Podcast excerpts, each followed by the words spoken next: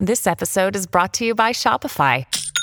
Forget the frustration of picking commerce platforms when you switch your business to Shopify, the global commerce platform that supercharges your selling wherever you sell. With Shopify, you'll harness the same intuitive features, trusted apps, and powerful analytics used by the world's leading brands. Sign up today for your $1 per month trial period at shopify.com slash tech, all lowercase. That's shopify.com slash tech. Today, on Something You Should Know, what word in the English language has the most meanings? And it's only three letters long. Then, what is heredity, and how much are you really like your parents? It's not like just because you look like one of your parents, you are more like them in some sort of deep way. You inherit 50% of your genes from one parent, 50% from the other. So genetically speaking, you know, you're just a perfect, you know, 50-50 split between your parents. Also, where did sneakers or tennis shoes come from? And you'll meet the father of the modern cell phone. He actually made the very first public cell phone call, and he has high hopes for the future. Think of what the potential of a cell phone. The UN did a study that showed that 1.2 billion people in Africa moved out of severe poverty, mostly because of their cell phone. All this today on Something You Should Know. If you have to hire someone, what's the best way? Referrals? Well, maybe that could work. But just because somebody knows somebody who knows you doesn't necessarily mean they're qualified. Or you could pull out that file of random resumes that came in during the last six months. Maybe there's somebody in there. Maybe. Now, I, if you're hiring, you need Indeed. Indeed is your matching and hiring platform with over 350 million global monthly visitors, according to Indeed data, and a matching engine that helps you find quality candidates fast. As a business owner, I've found that hiring the right people, well, there's just nothing more important. Don't leave it to chance or a referral or a random resume. Use Indeed. In the minute I've been talking to you, 23 hires were made on Indeed, according to Indeed data worldwide. Indeed's matching engine is constantly learning from your preferences. So the more you use Indeed, the better it gets. And listeners of this show will get a $75 sponsored job credit to get your jobs more visibility at indeed.com slash something. Just go to indeed.com slash something right now and support this show by saying you heard about Indeed on something you should know. Indeed.com slash something. Terms and conditions apply. Need to hire? Oh, you need Indeed. Something you should know. Fascinating intel, the world's top experts, and practical advice you can use in your life. Today, Something You Should Know with Mike Carruthers. Hi, welcome to Something You Should Know. We start today with an interesting question Which word in the English language has the most different meanings? Unless you know it, you probably won't believe it. It's only three letters, but it has 645 meanings, according to the Oxford English Dictionary. And the word is run. Think about it. You can run to the store. You can have a run in your stockings. You can run over on your budget. Your car can run over a nail, and if it punctures the tire, then your car won't run right. You can run in a race. You can run up a tab. And if you're the boss, then you run the show. And the list goes on. One small word, lots and lots of meanings, 645 of them. And now I must run on to the next segment. And that is something you should know. When you hear the word hereditary, you probably think about things like eye color or hair color or height, things like that. Things you inherit from your parents or that are passed down through generations of families. But it turns out there's a lot of misunderstanding about what is and isn't hereditary and how much of who you are is determined by heredity versus your environment versus your personal choice. And science is learning so much about this, with so much more to discover in the future. It's a fascinating subject, and no one has tackled it better than Carl Zimmer. Carl writes for the New York Times. He teaches science writing at Yale University, and he's author of a really interesting and really big book called She Has Her Mother's Laugh The Powers, Perversions, and Potential of Heredity. Hi, Carl. Welcome to Something You Should Know. Hi, thanks for having me. So, what is heredity? How do you define it? I mean, most of us know what we mean by, you know, passing down from your parents your eye color or your hair color, but but dive in a little deeper here. Well, heredity is a word that's been around for a long time. I mean, the ancient Romans would talk about heredity, and their word was hereditas, and, and it referred to the rules by which people inherited stuff from each other. And, uh, you know, we still talk about inheriting money or houses or what have you. But by the 1800s, people were thinking about other things that uh, people inherited. You know, why was it that diseases seemed to run in families, uh, for example? So, so people started to look for explanations for why each generation resemble the previous generation uh, in in different ways, and that's what led to the discovery of genetics. But that doesn't necessarily mean that just saying like, oh, it's it's just genes is really the full answer to heredity. Actually, that's just really kind of the starting point for understanding what heredity is and why it means so much to us. Well, those are good questions. What is it, and why does it mean so much to us?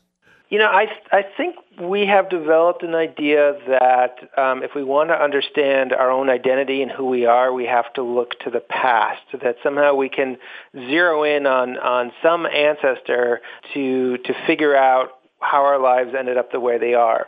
Uh, and you know, so this is what drives the you know the huge genealogy business today, and and the direct to consumer genetics testing. I mean, we want to we want to find out are we are we 27% Irish and and can we uh, identify our great great great great great grandmother and maybe there's something like us in, in that person. But you know I would just broadly say that heredity is is what the past gave the present and what the present is going to leave for the future.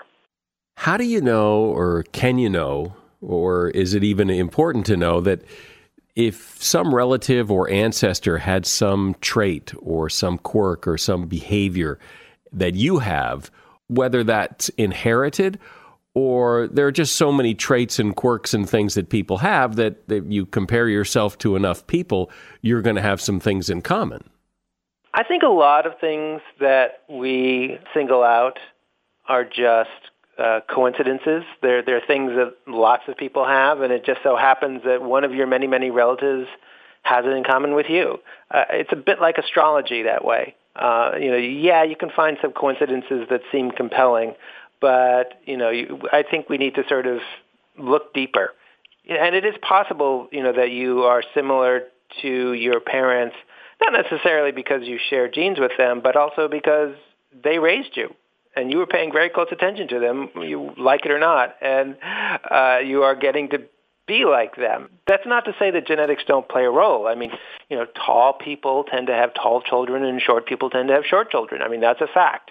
But it's not simple, you know, uh, and it's perfectly normal to have people who are very short have kids who are very tall and vice versa. Um, that happens. So to, to really understand who you are and how you tie to the past is, is no simple uh, job at all.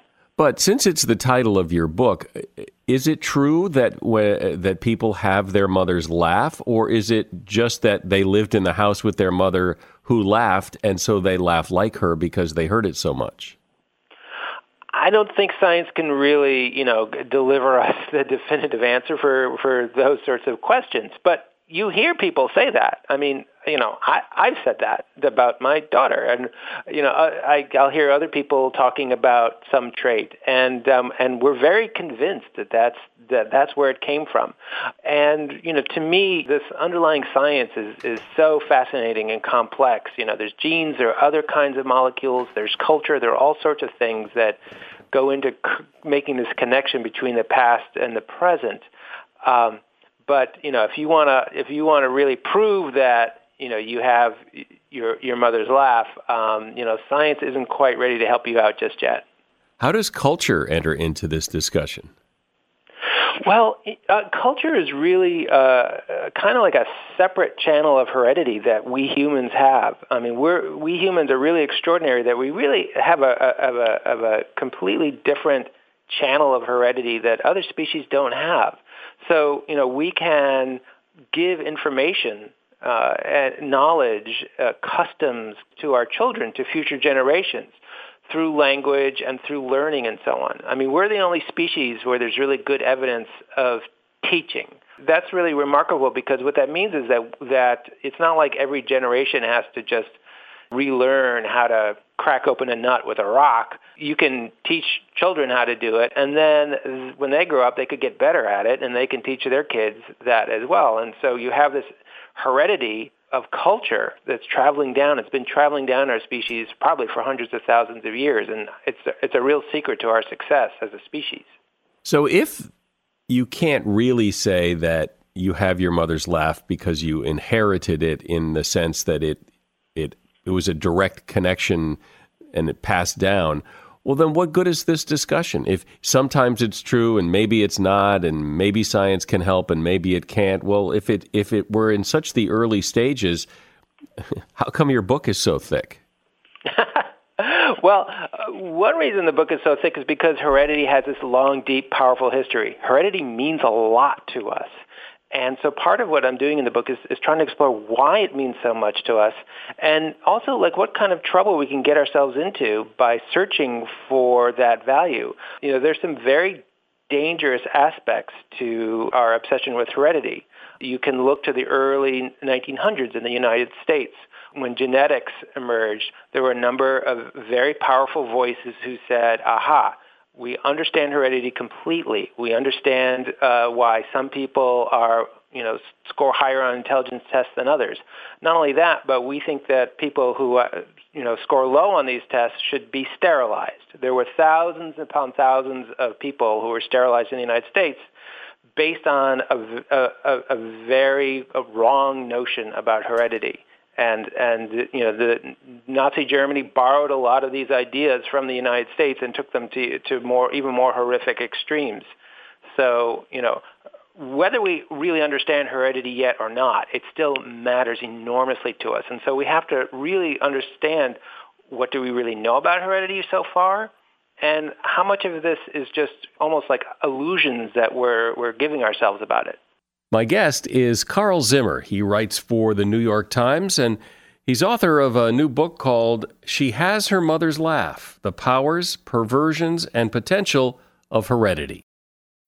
When you need mealtime inspiration, it's worth shopping Kroger, where you'll find over 30,000 mouthwatering choices that excite your inner foodie. And no matter what tasty choice you make, you'll enjoy our everyday low prices, plus extra ways to save, like digital coupons worth over $600 each week. You can also save up to $1 off per gallon at the pump with fuel points. More savings and more inspiring flavors make shopping Kroger worth it every time. Kroger, fresh for everyone. Fuel restrictions apply. Another day is here, and you're ready for it. What to wear? Check. Breakfast, lunch, and dinner? Check. Planning for what's next and how to save for it? That's where Bank of America can help. For your financial to-dos, Bank of America has experts ready to help get you closer to your goals. Get started at one of our local financial centers or 24-7 in our mobile banking app. Find a location near you at bankofamerica.com slash talk to us. What would you like the power to do? Mobile banking requires downloading the app and is only available for select devices. Message and data rates may apply. Bank of America and a member FDIC. So, Carl, as you said earlier, tall people sometimes have tall children, but sometimes they don't. And and some people with blue eyes have kids with blue eyes, but sometimes they don't. So, so what are you supposed to take from that? Well, it's not random, and you can actually like put a number on on that. Sometimes scientists will call it heritability. And so you can say, uh, well, for height, how much of the variation in a population is due to the variation in their genes? And the answer to that is about maybe 80%. So, so really, like genes play a huge role in in whether people are uh, tall or short, and you know, so you get a lot from your parents in that regard.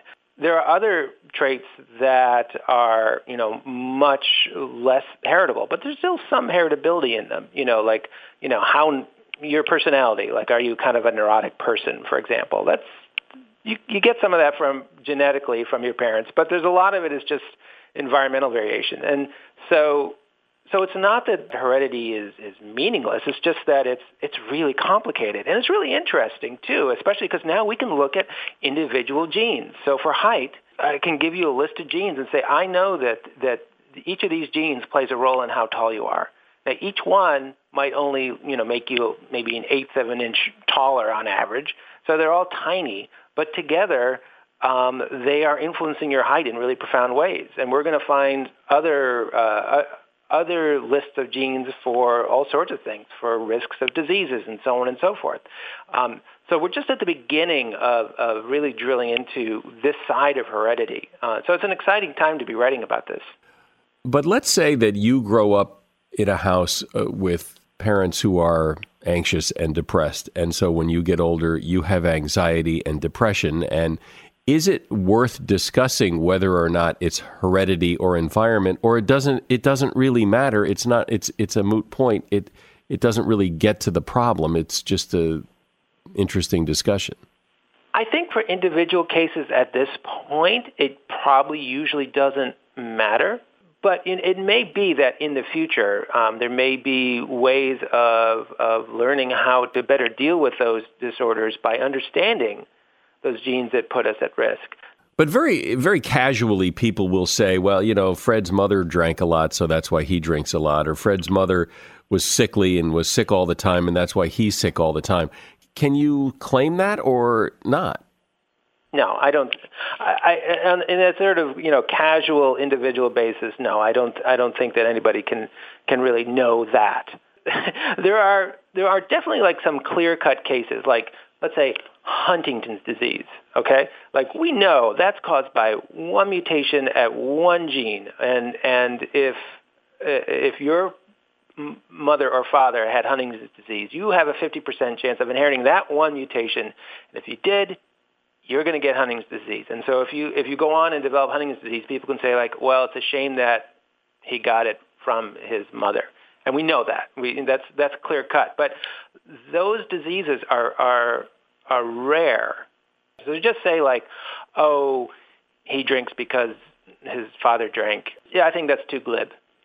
So, what do you think of all these genetic tests that people can have, you know, spit in a tube and, and learn all about your past and what you may or may not uh, be liable to get? What, what's your thought on that? You know, I am as you can tell by writing a book about this sort of stuff, I am intensely fascinated by how our genes influence us. Um, but when you, when people get these results from these companies, um, I think they're looking for you know quick and simple answers. Tell me what my DNA says about me. That's a complicated thing to tell for the most part. It, it's pretty easy to say, hey, you have this mutation uh, uh, that that if you're a man means you're um, you're colorblind. That's pretty clear. But you know, when you start to get into issues about, say, risks of diseases, then you know you really need to read that fine print. 23andMe is now starting to um, provide you know uh, results for your risks of diseases like like breast cancer uh, and other diseases, and in some cases, you know, they're only looking at certain mutations in these genes, like the BRCA gene, you know, and, and if you don't happen to have those mutations, they'll say, okay, you don't have a risk of breast cancer from these mutations. But we know that people have other mutations on these genes, and they could have risks as well. So um, you can't take these things as some sort of like, you know, you, you can't take a, a test result that says you don't have these mutations as meaning you will never get cancer. It's more complicated than that. Is there any science behind the idea? Let, let's say you look more like your mother than your father, that you're more likely to have other things from your mother than your father? No, there's no connection between that and the genes that you know that influence development of your liver or your brain or so on. Um, it's not like you know just because you look like one of your parents, you are more like them in some sort of deep way you inherit 50% of your genes from one parent, 50% from the other.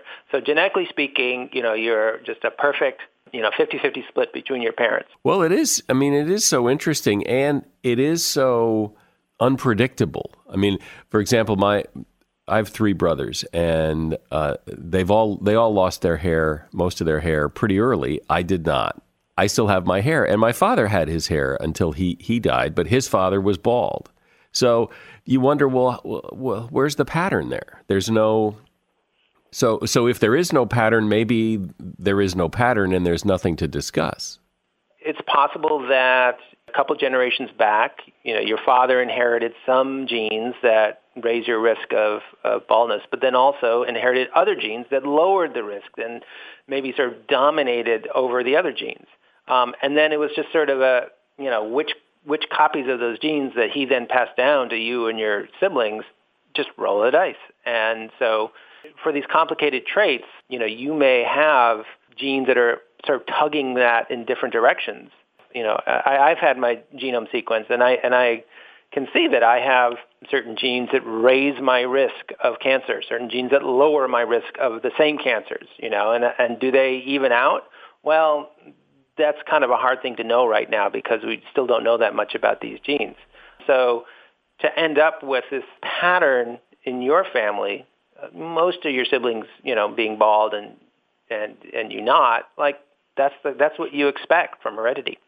What about uh, dominant handedness, whether you're left or right handed? Is that heredity or is that something else? That does seem to be uh, quite heritable. The sort of genetic basis of that is really still quite mysterious. And it's an odd thing because it's only, I guess, around 15% or so of, of people are left-handed. I'm left-handed. I am too. And there's nobody else in my family that's left-handed for generations. Well, I mean, how many generations back have you interrogated people, though? That's you yeah. know that would be an interesting thing to, to find out. I mean, well, and also uh, in earlier generations, the left-handed people were forced to become right-handed, so you may never right. know. So, absolutely right. Is there a potential breakthrough around the corner that's going to put all this stuff in focus, or is this going to be little incremental? Things will get a little bit better, and you can hardly notice, but uh, over time, things will get better. Well, I think we are in the middle of a real revolution in bringing uh, an understanding of heredity to our health, because you know it is possible now for each of us to get all of our DNA sequenced, our whole genome, for you know, thousands, a thousand dollars, maybe even a few hundred dollars. I mean, you have to remember the first human genome project cost about three billion dollars, and so it's a it's a kind of revolution like what we see in computers and phones, you know, in terms of DNA sequencing and also DNA analysis. And um, we have so much data now, and and use computers to develop really complex models that can take on all this complexity. So I really do think that like in 10 or 20 years, medicine is going to be uh, remarkably different. It won't be any one single eureka moment. It's going to be the collective work of many, many scientists who are doing that work right now. It's a really exciting time. It really is remarkable when you, you put it that way. When the first human genome cost billions of dollars, and now for a couple hundred dollars, you can you know spit in a tube and send it away and get back a lot of information that, that you could never get before. It's it's a fascinating topic. Carl Zimmer's been my guest. His book is called She Has Her Mother's Laugh The Powers, Perversions, and Potential of Heredity. And there is a link to his book in the show notes. Thanks, Carl. Appreciate you being here. No, my, my pleasure. My pleasure. Thanks for having me. As a listener to something you should know, I can only assume that you are someone who likes to learn about new and interesting things and bring more knowledge to work for you in your everyday life. I mean, that's kind of what something you should know is all about. And so I want to invite you to listen to another podcast called TED Talks Daily. Now, you know about TED Talks, right? Many of the guests on Something You Should Know have done TED Talks. Well, you see, TED Talks Daily is a podcast that brings you a new TED Talk every weekday in less than 15 minutes. Join host Elise Hu. She goes beyond the headlines so you can hear about the big ideas shaping our future.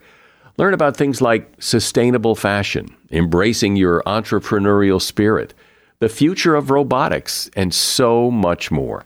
Like I said, if you like this podcast, something you should know? I'm pretty sure you're going to like TED Talks Daily.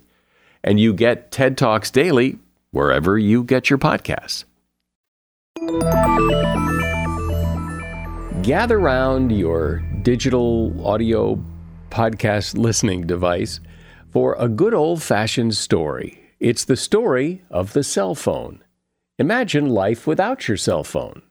Some people might look back with fondness on the days before cell phones, while others might be unable to imagine how you could actually survive without a cell phone. So, where did this all begin, and what might be the future of the cell phone? Well, there's probably no better person to discuss this with than Martin Cooper. He is considered the father of the cell phone. Martin led the creation of the world's first cell phone at Motorola. And Martin, this guy you're about to meet, actually made the first public cell phone call. Martin won a Marconi Prize for being a wireless visionary who reshaped the concept of mobile communication. He was inducted into the Consumer Electronics Hall of Fame and has won an incredible number of honors and awards over the years. He is author of a book called Cutting the Cord The Cell Phone Has Transformed Humanity. Hi, Martin. Welcome. Great to be here, Michael. So, describe, tell the story of the first real cell phone? Well, it depends what you call a real cell phone. When we created the first cell phone, uh, somebody else had, namely the Bell system. You remember, you're maybe too young to remember the Bell system. They were the monopoly that ran uh, all of our telephones uh, before 1983. Uh, and they invented this idea called cellular. Uh, and their idea of what a cell phone was was a car phone. Just think about that that we have been trapped in our homes, uh, in our offices by that copper wire for 100 years. And now the Bell system is coming and telling us that we had the freedom of cell phones, but we're now trapped in our cars.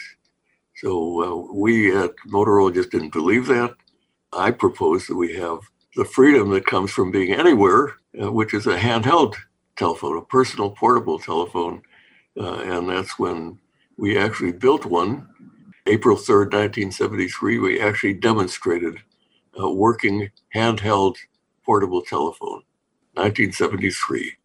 Even before then, though, even before modern cell phones, there was something like a, a, car phone because you can watch old movies or like you know old TV shows like like the Beverly Hillbillies, and I think Mr. Drysdale had a car phone, and people had phones and they looked like household handheld phone receivers. Right. Car phones have been around, uh, as you say, uh, since the uh, 1950s. Yeah, but those car phones used a radio channel uh, where there was just one uh, conversation per radio channel in a city. You could only have maybe 30 people in the city of Los Angeles talking uh, on a car phone And these were pressed to talk. Namely, you had to push a button when you wanted to talk and let go of the button when you wanted to hear somebody else. So it was a really uh, basic service. Uh, and because the, the people that provided that service uh, put too many people on their channels, the ability to even use a phone was minimal. The, the, during the busy hour, the chances of getting a channel were almost zero. So the whole concept of cellular was to make enough channels available so that you could actually make a phone call when you wanted to. And so, really, those first car phones that you see in old, like James Bond movies or movies with real rich people in a limousine on the phone, it was it was really a walkie-talkie. But your first cell phone, cellular phone, came out in 1973, and it took a while for for it to catch on. But I remember those early Motorola phones, and I've seen a lot of pictures of them as well, and they were huge. Yeah, they were. The, uh, uh, even the battery, the battery was three or four times bigger than a modern telephone. The battery alone, they, they used uh, nickel cadmium batteries. You, you know that today we use lithium ion batteries. You, you, just don't realize what primitive times there were when uh, in 1973 uh, there were no personal computers. There were no uh, large scale integrated circuits, no digital cameras.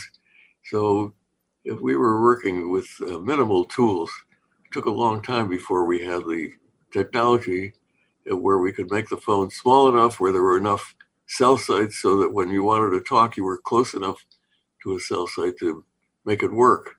Cell phones didn't really take off till almost 2000, 20 years ago. And that's when we got to the point where almost everybody was at least aware of cell phones. As you know, today there are more cell phones in the world, more cell phones in the United States than there are people. Uh, most of the people in the world have cell phones. There are more cell phones in the world today than there are toilets, as an example. Wow. So, at what point did people sit down and say, okay, look, we're really all in on this. We're going to really spend some money and build all these cell towers? And, like, how did that happen? 1983 is when the first systems went on. The very first systems had a large city like uh, LA or Chicago, maybe a couple of dozen uh, cell sites, uh, which could serve uh, hundreds of people instead of tens. but it took until the late 1990s before people could afford these phones. The first cell phones costs were 50 cents a minute for uh, talking, so they were really just uh, much too expensive. when the smartphone came on the service into being, and I'm talking about real smartphones, when Steve Jobs figured out uh, how to uh, provide a, a, user interface that made sense, uh, which was only a, a dozen years ago. Uh, the cell phone, we, it's really ludicrous to call it a phone because it now became a computer that had access to the internet and access to lots of applications. Uh, and that's only been around for 12 years or so. It's quite amazing. Even after uh, cell phones got fairly common, there still was this idea of a car phone. Like you had a car phone, and then you might also have a cell phone. That that it was still rooted in the car in a lot of ways. Well, the only reason for that was that uh, for years the cell phones, the handheld cell phones, just didn't work very well. Now, think about it. That when you're in a car, you're using the car battery, which is huge, has great capacity. And so it, it's not uh, unreasonable for a car phone to have 20 watts of output. Uh, a cell phone uh, has a, a, fraction of a watt. So you have to be pretty close to a cell site. And it really took uh, until the uh, around 2000 for there to be enough cell sites so the handheld phones were as reliable or more so than car phones. only in the last 20 years has that been possible. Yeah, it's certainly more reliable, but my experience is it's not that reliable in the sense that, you know, calls drop all the time. They just, you know, calls fail. Uh, people's voice just drops out for five seconds and you don't know what they said, or you get that digital echoey noise and you can't figure out what they said, and you can't get a signal sometimes. And, and the audio quality is just not that good. I mean, we, you know, we, we do interviews with people for this podcast, and our, one of our rules is no cell phones. You can't be on a cell phone because it's hard to listen to. The audio quality isn't very good. Well, I think you're right. I uh, uh, I experienced that myself. As a matter of fact, my my service in my own living room is marginal, and I do get dropped calls. The, uh, the emphasis that the carriers have put on 5G is an example of how they're less interested uh, in their uh, customers uh, who are talking and listening than they are in uh, data, uh, getting super high speeds and things of that nature. And, and in doing so and emphasizing what they call latency and high speeds, they're looking for industrial customers and they're not taking care of us consumers uh, as they as they ought to. Yeah, I've always thought that's one of the reasons texting caught on. I mean, I know there are other reasons as well, but people would just get tired of hello, can you hear me? Hello? Oh man. And then you got to call back and it seems like gosh, by now they should have nailed that. Yeah. Even though we use have this cellular approach where lots of cell sites all over the city, if there's too much traffic, you get dropped calls, and that's the basic reason uh, that you're getting uh, poor service. There are too many people trying to get on too few channels, uh, and you get dropped calls as a result. So what happened to Motorola? Because I remember a time when you know cell phone meant a Motorola phone in the early days, and and obviously now they're not even in the game. So what happened? Well, it was a heartbreak to me uh, because Motorola were the leaders, and the people that took over that business after I left uh, Motorola uh, had the hubris to think that they could control the world.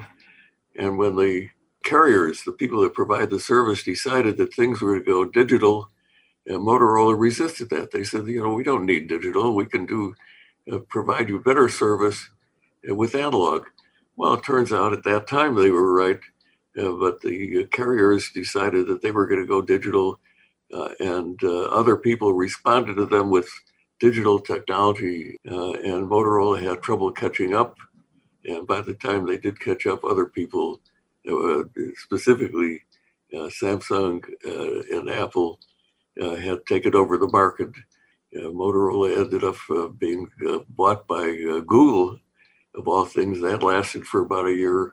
And today, Motorola is part of a Chinese company. It's a heartbreak to me, but it's an example of if you don't stay on your toes and compete, uh, you get beat by other people.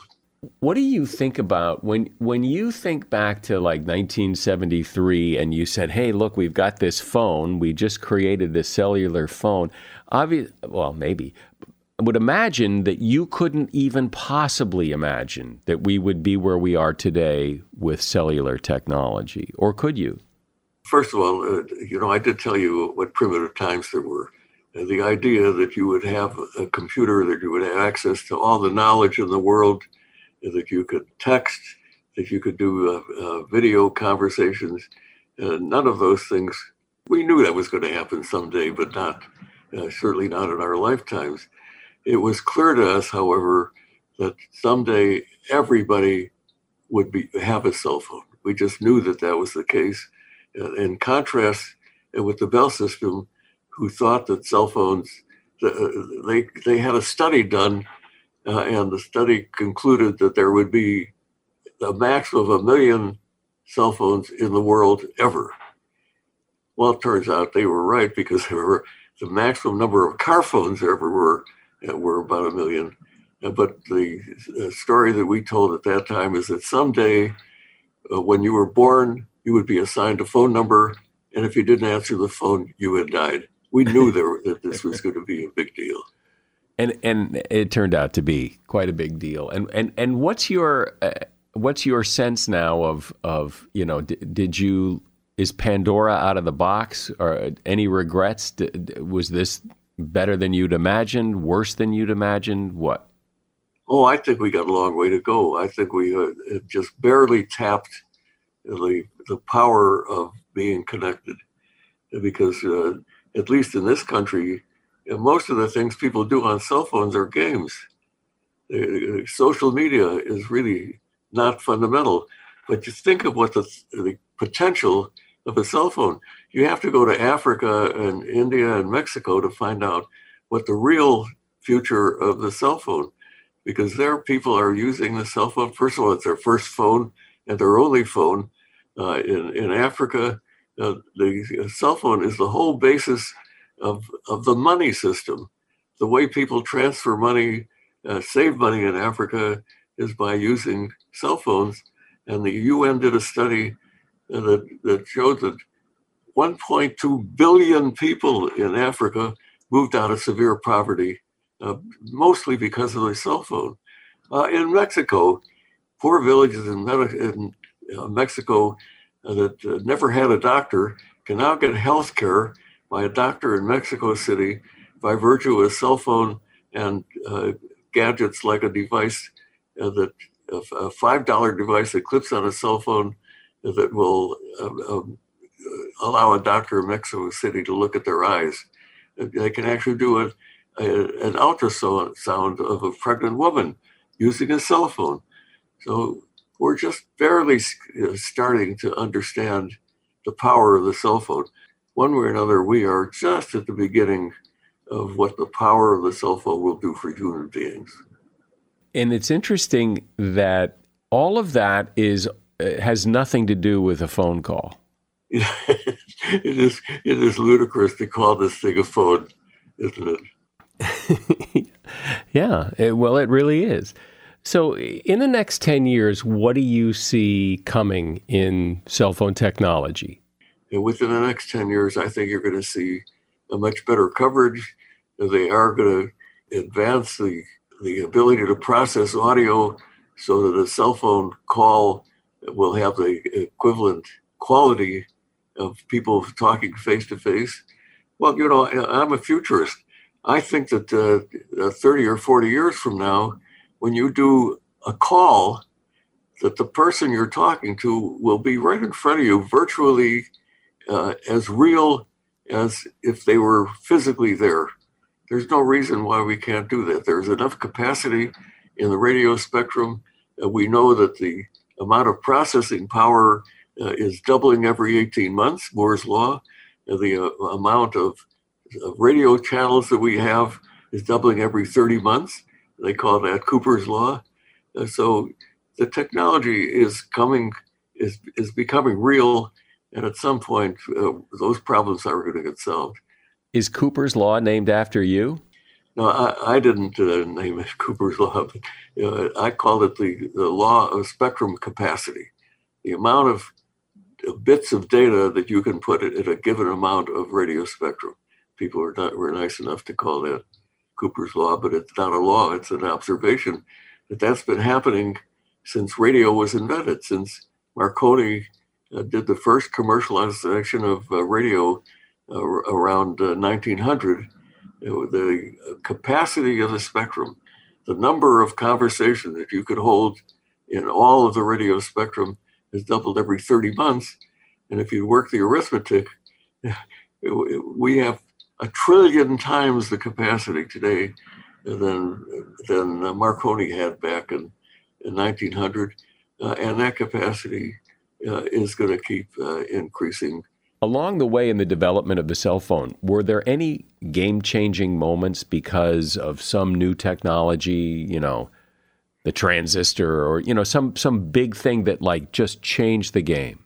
Well, it's kind of interesting, but uh, much as I uh, was not crazy about uh, uh, Steve Jobs as a person, Steve Jobs figured out the issue of the interface how do you connect advanced technology to a human being?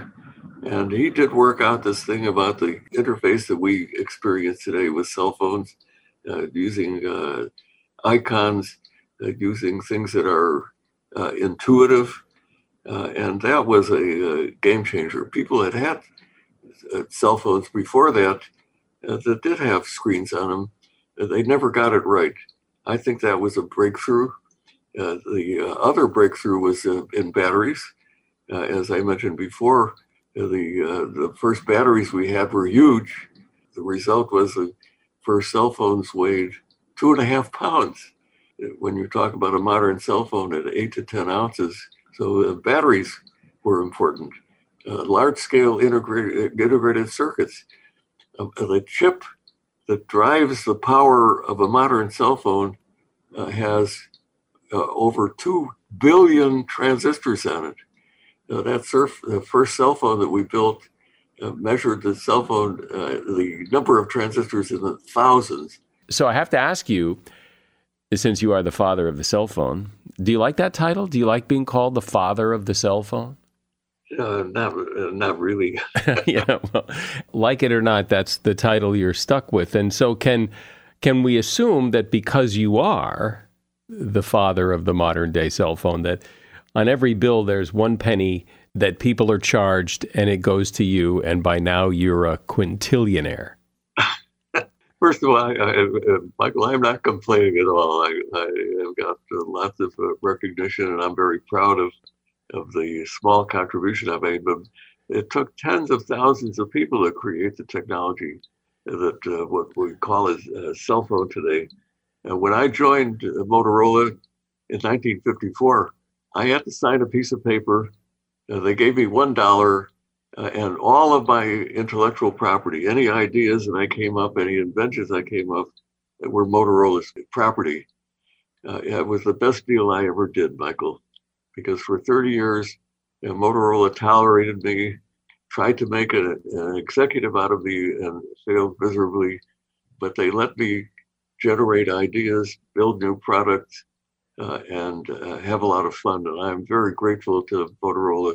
So I'm uh, totally satisfied. Well, it is really great to hear the story from the person who lived the story, and I appreciate you coming on. Martin Cooper has been my guest, the father of the cell phone, whether he likes it or not, and he is author of the book Cutting the Cord The Cell Phone Has Transformed Humanity. There's a link to his book in the show notes. Thanks, Martin. Appreciate you being here. Thank you. I really appreciate it, Michael. I'm sincere. You really did, did a nice job, and you were a smart guy. Sneakers, or tennis shoes, or whatever you want to call them, have a fascinating past. The sneaker goes back to the late 18th century when rubber soled shoes called plimsolls were first introduced, and they were pretty crude. In fact, there was no right or left foot, it didn't matter. Around 1892, the U.S. Rubber Company came up with a rubber sole canvas top shoe called Keds. By 1917, they were mass produced. That same year, Marquis Converse produced the first shoe that was made just for basketball, called Converse All Stars. Then in 1923, an Indiana basketball star named Chuck Taylor endorsed those shoes and they became known as Chuck Taylor All Stars, and they are the best selling basketball shoe of all time. Sneakers went international in 1924. That's when a German man named Adi Dassler created a sneaker that he named after himself, Adidas. Adi's brother Rudy started up another famous sports shoe company, Puma. It wasn't until the 1950s that kids began wearing sneakers for everyday footwear, and when James Dean wore them in the film Rebel Without a Cause, that's when sales really took off. And that is something you should know. Being the curious type that you are, I'm sure you have friends who are also curious and who would also enjoy this podcast. So please tell them about it, send them a link, and let them know about this podcast. I'm Mike Carruthers. Thanks for listening today to Something You Should Know. The Bigger Pockets portfolio of podcasts are worthy of your investment. We're having a real conversation as real real estate investors. New episodes available every day. It's important to buy where it makes money and not necessarily where you want to travel to. Bigger Pockets, On the Market, Rookie Real Estate, or Money Podcast. The purpose of flipping is to create more cash so then you can reinvest into other types of properties. The Bigger Pockets Podcast on YouTube or wherever you listen.